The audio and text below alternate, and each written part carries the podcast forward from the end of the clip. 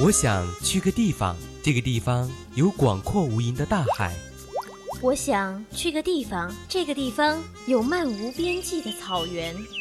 我想去个地方，这个地方有你有你想去的地方。我想陪你去任何地方，感受世间所有荒凉。环游记，记录你我的旅行时光。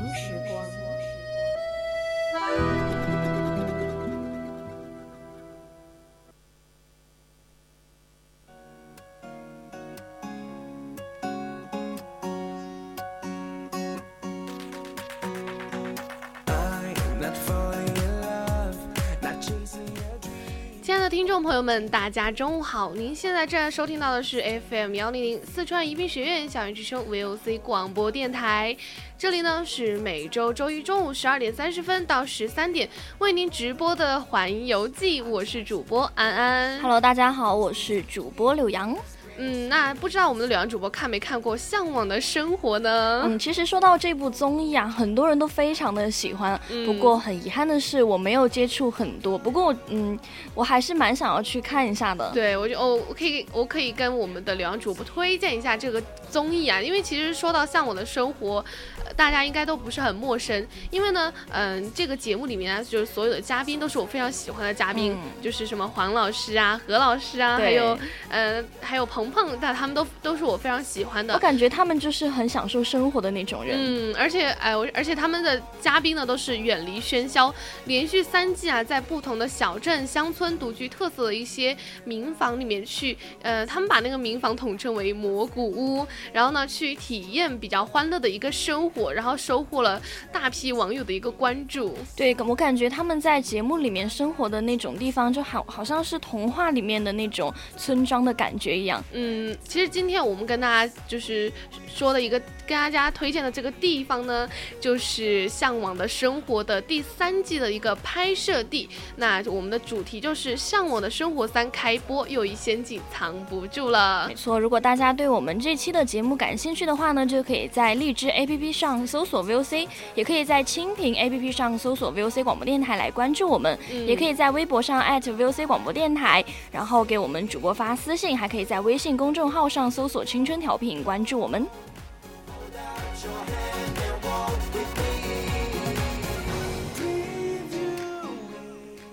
其实我们刚刚已经说到，向往的生向往的生活已经就是已经有三季了，对不对？那其实第一季跟第二季分别就是在第一季呢是在北京的密云区一个花园村里面去拍摄的，那第二季呢就是在浙江的一个充满江南韵味的一个小镇上。终于是等到了第三季啊！那这一季他们是来到了湖南省湘西土家族苗族自治州。古丈县莫荣镇翁草村，哎呦，好长啊！这个地名好长，听起来。不过我觉得他们每次去参加的那些地方都是很具有他们地域色彩的一些地方。据说这个哥哥大华是因为自己的一些原因没有参加到第三季嘛，然后还是给观众带来了一些遗憾。不过我们的黄老师多精明啊，直接把自己的亲闺女张子枫给带来了一个。带来了蘑菇屋，就是让大家有一个妹妹，然后更加的一个有热闹起来了。其实，向往的生活每季播出嘛，都会带火一个新的一个旅行目的地，这几乎就是一个铁打的定律。就除了呃前面两季的地方，那他们这一次生活的地方也非常的有意思。湘西土家族，其实我们印象里面的湘西土家族就是那种什么吊脚楼啊，然后穿着苗族的一些妹子。对，其实嗯这个地方呢是大部分的古城镇都拥有几百年的历史。至今依旧保持着古朴的一个人文风物了。对啊，而且这里还是两千多年前屈原笔下的一个神巫之地，它是文学巨匠沈从文描绘的世外桃源，还是山与水连阙打造的人间仙境。那是文化自成一派的大陆孤岛，而且还是土家族、苗族这些生活的风情家园。那么这里呢，就是我们今天要推荐到的湖南的湘西。对，其实说到湘西嘛，大多数人。只听到哎湖南，但是好像不容易想到有湘西这个地方。那其实它是一个比较一个低调的一个存在了。那其实大家应该都知道，在北纬三十度有一条非常神秘而又奇特的一个纬线，它呢是贯穿四大文明古国连接的一串串绚丽多彩的一个谜团。当它穿过中国湖南的时候，就缔造了一个非常美丽的一个地方，就是我们的湘西了。嗯，其实湘西这个名字还是蛮具有那种民族的文化色彩的。嗯，那其实狭义上的湘西呢，一般指的就是湘西土家苗族自治州，但是实际上啊，它更多的是指一个行政区的划分的概念。就比如说像徽州啊，它不仅是包括湘西土家苗族自治州，还包括张家界、怀化以及邵阳市的一些少部分的地区了。哎，其实说起湖南，我妈就是湖南的，然后但是呢，她不是在这个我们刚刚提到的张家界啊、怀化这些地方，她在那个 我好像忘了我妈住哪儿了，但是呢，他那个地方也还挺好玩的。嗯然后呢，呃，其实说到湖南湘西嘛，就是这个地方啊，本来就是比较。闭塞的一个交通，因为他们离那种大山比较近嘛，这是不是？然后呢，它这里就被称为中国的盲场，也因此就是保留了最原始的一个山水，然后形成了一个风格自成一派的古城村寨。其实也想说说中国的盲场，难道它是有那种呃很多的山脉绵延的那种弯弯曲曲的感觉、嗯？因为大山嘛，本来那种路啊什么的都比较多。那其实说到湘西，大家人想的是湘西三大邪术，比如说什么。赶尸啊，放蛊啊，还有落花洞女。哎，听到这些感觉还蛮有趣的，我还蛮喜欢这些什么奇奇怪怪的东西，对，那种悬疑的感觉。嗯、因为其实你知道，最近啊、呃，前两天、前前几个月有一部我非常喜欢的一个电视剧网剧，就是啊、呃、潘粤明演的那个呃叫什么《白夜追凶》，呃，就是那个嗯呃《鬼吹灯之哦。呃怒晴湘西》哦，他们当时就是在湘西拍的这一部电视剧，然后当时里面也有讲到讲到赶尸啊、放蛊啊这些地方，然后就觉得哇，湘西真的好神秘啊，就感觉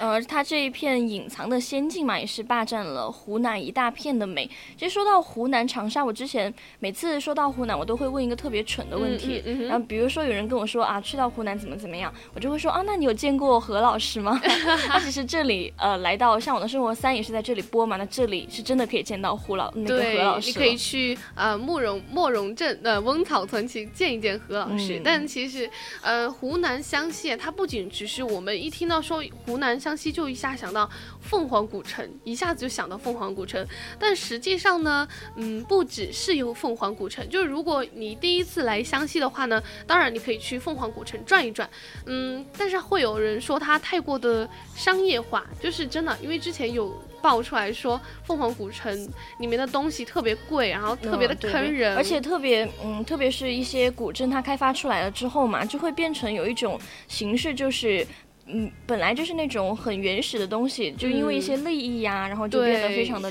商业化。我觉得对，就没有完整的保留好那种古镇原来的样子吧。对，因为像其实像很多古镇，你基本上你以为走进去都是那个有一句诗叫什么来着，就是嗯袅袅炊烟啊，就嗯家家户户都挺安逸的那种嗯感觉。但其实你现在走进那些古镇，基本上一条街全部都是卖网红小吃，对对，而且就很多人感觉都不能很好的欣赏那些风景，对都是人挤人。对，其实呃，那这里我们跟大家讲嘛，就是白天的凤凰古城就是很多旅游团，很多人，但是呢，如果你某一天早起，或者是某一个晚上，你会发现其实这个古朴静谧的湘西古城没有改变，嗯，那可能改变的就是大家那一颗比较浮躁的心，各种利益，各种就导致它白天真的很就像一个嗯古古镇的一个商业城一样。我还蛮认同安安之前说的，一定要在呃夜深人静或者是早起的时候，嗯你才能够去欣赏到古镇它真正的原来的美丽，对而不是被一些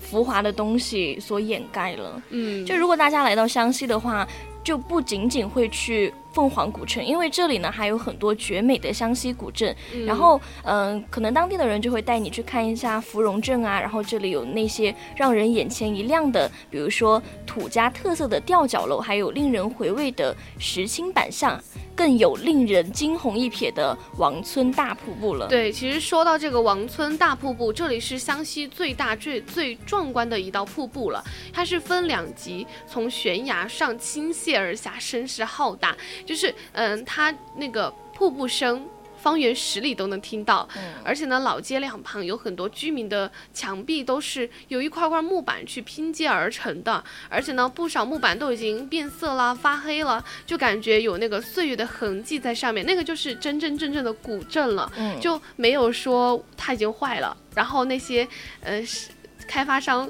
就去拿其他的什么水泥啊，或者是泥土直接给它嗯换成一个全新的面貌。其实那种破破烂烂的感觉，反而是古镇该有的感觉。对，这是一种历史悠久的留下来的文物。其实当地人呢，还可以带你去打卡沈沈从文笔下的边城嘛。就很多人一直提及的边城呢，其实并不是湘西的凤凰古城，嗯而是离凤凰不远的这个花怀县的茶洞城。那才才是编程的所在，在这里呢，你可以看到历史啊，就是那种七十年代的农业银行，嗯还有大跃进啊，文化文化文革期间的一些标语，就是那种几十年屹立在河边的古塔上的茅草丛，还有古老的制炮的作坊、百年的鼓楼这些，你就可以看到以前的那种呃文化的历史，然后就感觉回到了过去。对，然后我现在才知道，七十年代就有农业银行了。哎呦，这也是一个非常厉害了。那其实我们说的说完了，呃，我们的古镇，那其实湘西最有名的还是什么？还是苗寨了。嗯，它的一些文化的特色、啊。嗯，对，那其实湘西的第一苗寨就是德涛苗寨了。其实它的美啊，在于它的山水跟村落的有机一个结合，它的山峰挺拔而峻险，那它的溪谷呢又非常的悠远，它的民居建筑就在这些陡峭的山谷之间，就觉得好像自己有一个就是林间别墅一样，嗯呃，又能呼吸到新鲜的空气，又能看到美好的风景。嗯，就这些就才是真正的文化的体现。比如说一些像烽火墙啊、吊脚楼，还有雕花窗这些，它就是造型非常的奇特，而且格调也很鲜明。还有赤足红妆的一些苗族的少女嘛，就是经常电视里面会有那种、嗯啊打着什么呃洗衣服啊，然后唱山歌啊那种。对就这里就无时不刻都可以看出那种迷人的湘西的风情。其实一说到苗女啊，我们呃眼就是一下子脑海里面想起，就是穿那些非常传统苗族嗯服饰的那些女对生。而且我发现啊，就是感觉少数民族的人哈，他们的嗓子都特别好。嗯我觉得很有可能就跟他们的平常日常生活有关系，因为你想，其实，在苗族苗族的话，天天就是唱山歌对啊，啊就是因为。因为他们那边的地域也很辽阔嘛，就可以嗯很好的把自己的音域打开。就从山那头喊喊喊那头，嗯就两个山对着喊。然后其实比如说除了苗寨的话，我觉得呃什么藏族啊、彝族啊，就我们班有个彝族同学，他他不就是那个阿杰路不要怕那首歌，就彝族的歌嘛。嗯但是其实我们唱什么阿杰路的时候，我们唱不出他的那种感觉，就是他一张那个嗓子他。是自带那种对，自带那种民族，就是他一他一唱，嗯我马上就想到那种真的就是那种民族的感觉了，就完全不一样，就是生命自带的天赋。而且我还蛮喜欢那种呃苗族他们那些色彩艳丽的一些服装，嗯我觉得就是很青春、很少女，特别是一些女生穿起来嘛就很好看。比如说呃现在的年轻人嘛，还喜比较喜欢那种单一的服饰，比如哎纯色啊，或者是什么 ins 风啊，就是比较的单单的对，的。就比较爆款网红。嗯，其实我就觉得那种很色彩艳丽的才是符合我们现在这个年龄的一种嗯但是色调。其实它比苗族服饰更多的就是有很多民族的东西在里面，嗯什么刺绣啊什么之类。其实说起刺绣吧啊，我觉得还是有现在有很多人都很喜欢汉族服饰啊，就是各种古代的一些服装嘛。但我觉得其实古代的服装跟苗族的服饰比起来，还是少了那么一点点苗族的那种他自己那个民族的那个历史的感觉。他们的衣服就是呃有民族的风俗，但是又不失时尚，因为他们嗯我感觉好像是露脐装。对对对，就是很很时尚，很 fashion。嗯那其实我们说完了这些苗寨啊、苗族这些东西的话，我们下一个要跟大家介绍就是湘西不只是只有江张家界，那一提到湖南哦，张家界你去过吗？就一直这样子。其实俗话说九寨沟看水，张家界看山。看山呢看不到张家界，但是如果你来湘西的话，是绝对不会只有张家界的，因为呢这里还藏着太多太多的山水奇境。比如说呢，你可以去矮寨看云海，因为这里啊群山环绕，四周峡谷绝壁。处处皆是。然而呢，就是这里其中藏着一条巨龙，矮寨大桥就是曾经让天遮变成如今的坦途。对，这这都是大自然的鬼斧神工哈。嗯，就是每天清晨呢，这里都会伸出云海，不管你是远观还是驾车往上，那种飘渺的风景都是让你身临仙境一般。对，其实说到矮寨大桥，它就是我们国家跟他们修建了一座大桥，真的是两座山之间架着。一座大桥，那个桥其实跟我们宜宾的那个长江大桥，就是那个桥嘛，差不多，但是比它还要再。再长还要再高，就你掉下去可能就 看不见你了。对，我觉得能走过去的人还是蛮勇敢的。嗯，特别是比如说一些综艺嘛，他们就会在这里有一些什么挑战啊，嗯，然后就会让大家去锻炼一下自己的胆量，还蛮好的。嗯，但其实我们当然不仅是跟大家推荐这个矮寨大桥，当然还有就是苗族人心中的圣山吕洞山。这里一共有一百五十六个古村落，就特别像一颗颗璀璨的明珠一样。然后呢，它就是是。湖南的传统村落的分布最集中、最保存、最完好、最具特色的一个地区。对，那我们刚刚说到的这些一山一河，还有传统的古村落点。点缀在其间嘛，就有那种一条条溪流欢快地袒露着宁静的清澈，还有梯田优雅地舒展着曲线，就是那种啊山与寨、寨与房、房与水、水与土的搭配，就完美的展现了苗族的它的旷达和唯美。对，其实说到湘西，我想起那个嗯沈梦辰，她就是湘西的一个传统的一个苗家女子，但是从她的身上可以看出来有一点哎，嗯对，就比较火辣，比较直白，但是我觉得她。的她有参加一个节目嘛，把杜海涛就带去了她的老家，就是湘西，他们那个村落就还挺漂亮的，就是嗯比较传统的一个湘西的一个土家屋的一个感觉。然后呢，他们那个村落啊，反正就嗯怎么说呢，从他那个飞那个无人机给了一个远景，就是有那个雾啊飘在那个。梯田村落啊之类的梯田的那种感觉，对，就感觉哇，好好有那种世外桃源的感觉，就觉得哎，他们家好像就是住在那里肯定会很幸福的感觉。那其实我突然就想到，我们推荐了这么多地方嘛，还是推荐那些村落啊、古镇比较多。我觉得真正的自然风光还是要看这些原始的东西。对，因为其实我们推荐城市也可以，因为城市。你可以去城市感受现代嘛，就是比较发达的一个地方，可以感受比较便利啊、比较结伴结便的一个科技的一个发展。那其实如果你到古村落啊，到一些古镇啊，到那些地方去，你会真正的发现，我可不可以当一回古人？就是没有网络，什么也没有，我就。待在那个地方，每天就做做饭、养养狗、遛遛弯儿，所以就建议我们的听众朋友们，如果你是长期生活在都市里面的话，可以抽个空去看一下古镇。那如果你是生活在古镇里面的呢，也可以抽个空来城市玩一玩。对，其实我们说到真正跟大家介绍的景点。我们刚刚只跟大家介绍了凤凰古城啊，还有一个张家界，但其实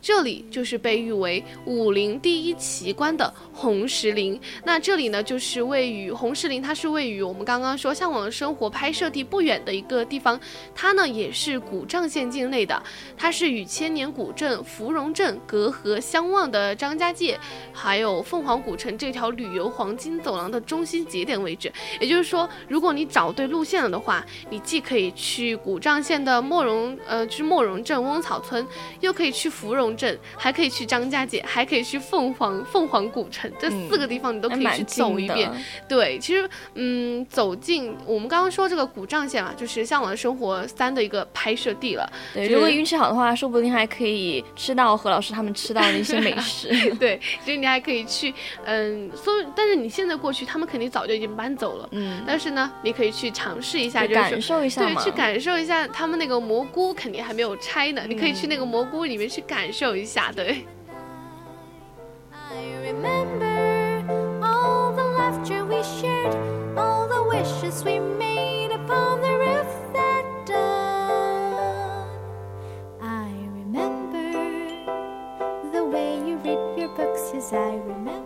其实开头我们就跟大家说了哈，湘西啊有什么三大邪术，但是呢，嗯，不只是有三大邪术，呃，我们对湘西的了解往往都会通过什么影视剧里面的抗日剿匪啊，还有那些耳口相传的。奇异传说，因为神秘嘛，往往大家都会好奇不已，说，哎，湘西到底是有什么呀？怎么这么神秘或者怎么样？其实我们是忽略到了湘西文化的一个精华。哎，那说到湘西的文化呢，就是这里有一场滩戏，那么它的神秘啊，它的多样，一定会让从未见过这种表演的人感到由衷的好奇。就听它这个名字嘛，我感觉，嗯，还有它的一些神秘，我就觉得还蛮想去看的，也从来都没有看过。但其实那个我在上网看了一下。他其实就是，嗯，戴了一个特别大的一个头盔，你知道吗？特别大一个头盔，那种娃娃的头盔，然后画着一个特别奇，就奇形怪状的一个脸，就让人看着可能有点神秘，所以可能大家对于湘西就会觉得。妈呀，他们连连这个戏都这么的神秘啊，这种感觉，那感觉跟我们的呃什么川剧的变脸不一样，对，完全不一样。但其实我们刚刚跟柳阳主播已经说了，哎，嗯，湘西苗族的服装非常的好看。对，那其实呢，湘西这边的苗族啊，它是一个把历史穿在身上的民族，也是唯一一个历史上唯一一个可以在服装上描龙绣凤的少数民族。了，因为呢，有一句话叫做“苗绣是以布为纸，以线当墨，以针作笔”。就堪称一部无字天书了，妈，好厉害！那他们的绣娘肯定也非常的厉害，就是那种嗯巧手，嗯，你可以穿上就是刚刚说的这种非常好看的衣服哈，然后去跳一段那种热情欢快的接龙舞，因为他们那边的人肯定也是能歌善舞的嘛，肯定是。那每逢节大重大的节日或者是春耕秋收的时候呢，苗族的姑娘小伙就会跳起非常欢快的接龙舞，然后来祈求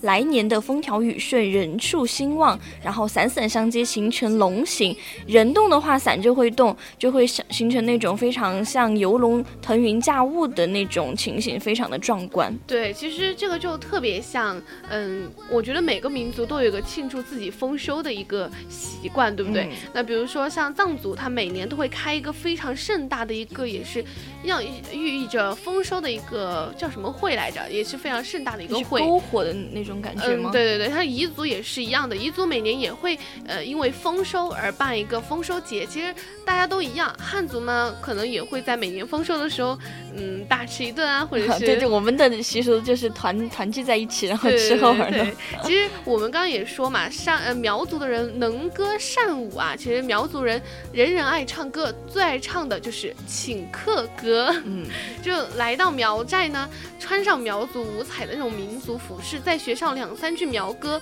就。然后再跟苗族的姑娘小伙一起去赶边边赶边边场，一定非常的有趣。嗯，我发现那些呃，就是少数少数民族的伙伴们嘛，他们就还蛮好客的，就很热情。就是嗯，当地的人呢可能会去带你看一场钢火烧龙。那这里就是流传于湘西的元宵迎春迎春的大型民俗活动，是会祈求风调雨顺、五谷丰登的重要的祭祀的仪式与庆典。神花四溅，龙的精灵浴火重生，还有火树银花之间的淬炼，淬炼就是那种男儿的本性，还有呃胆魂和铮铮铁骨，锻造的是民族的勇猛和百折不挠。对，通过这种节日的文化，把那种呃民族的气息啊，还有。自己的本色的本性，然后就淋漓尽致的展现出来。其实我们都说我们都是中国人哈，但是如果我们从汉族到苗族去感受一下不一样的民族的风俗，就会觉得。哇，原来他们这个民族有这么多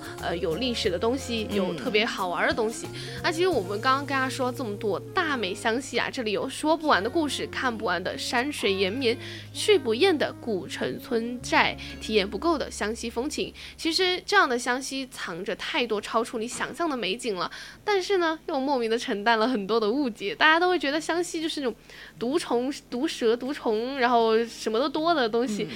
什么都多的地方，还有什么古树。哇，特别恐怖的一个地方了。嗯，就我之前在我的印象里面的话，可能就会觉得它是一个比较安静文静的地方。嗯，刚刚说到了，还有那种比较盛大的晚会嘛，体现出民族的热情，这也是嗯我今天才比较了解到的。就是就只有大家亲身的经历过，才会明白外界的那些刻板的印象，真的不是。当地的一种真实的模样。嗯，所以必须要自己去经亲身的感受一下，趁着向往的生活三这还未带带火这片神秘低调的土地，就可以给自己一个机会，然后去感受一下湘西的多彩风情。对，那现在已经是北京时间的十二点五十六分了。那我们今天的环游记呢，就到这里结束了。我是主播安安，我是主播柳阳，我们下期再见，拜拜。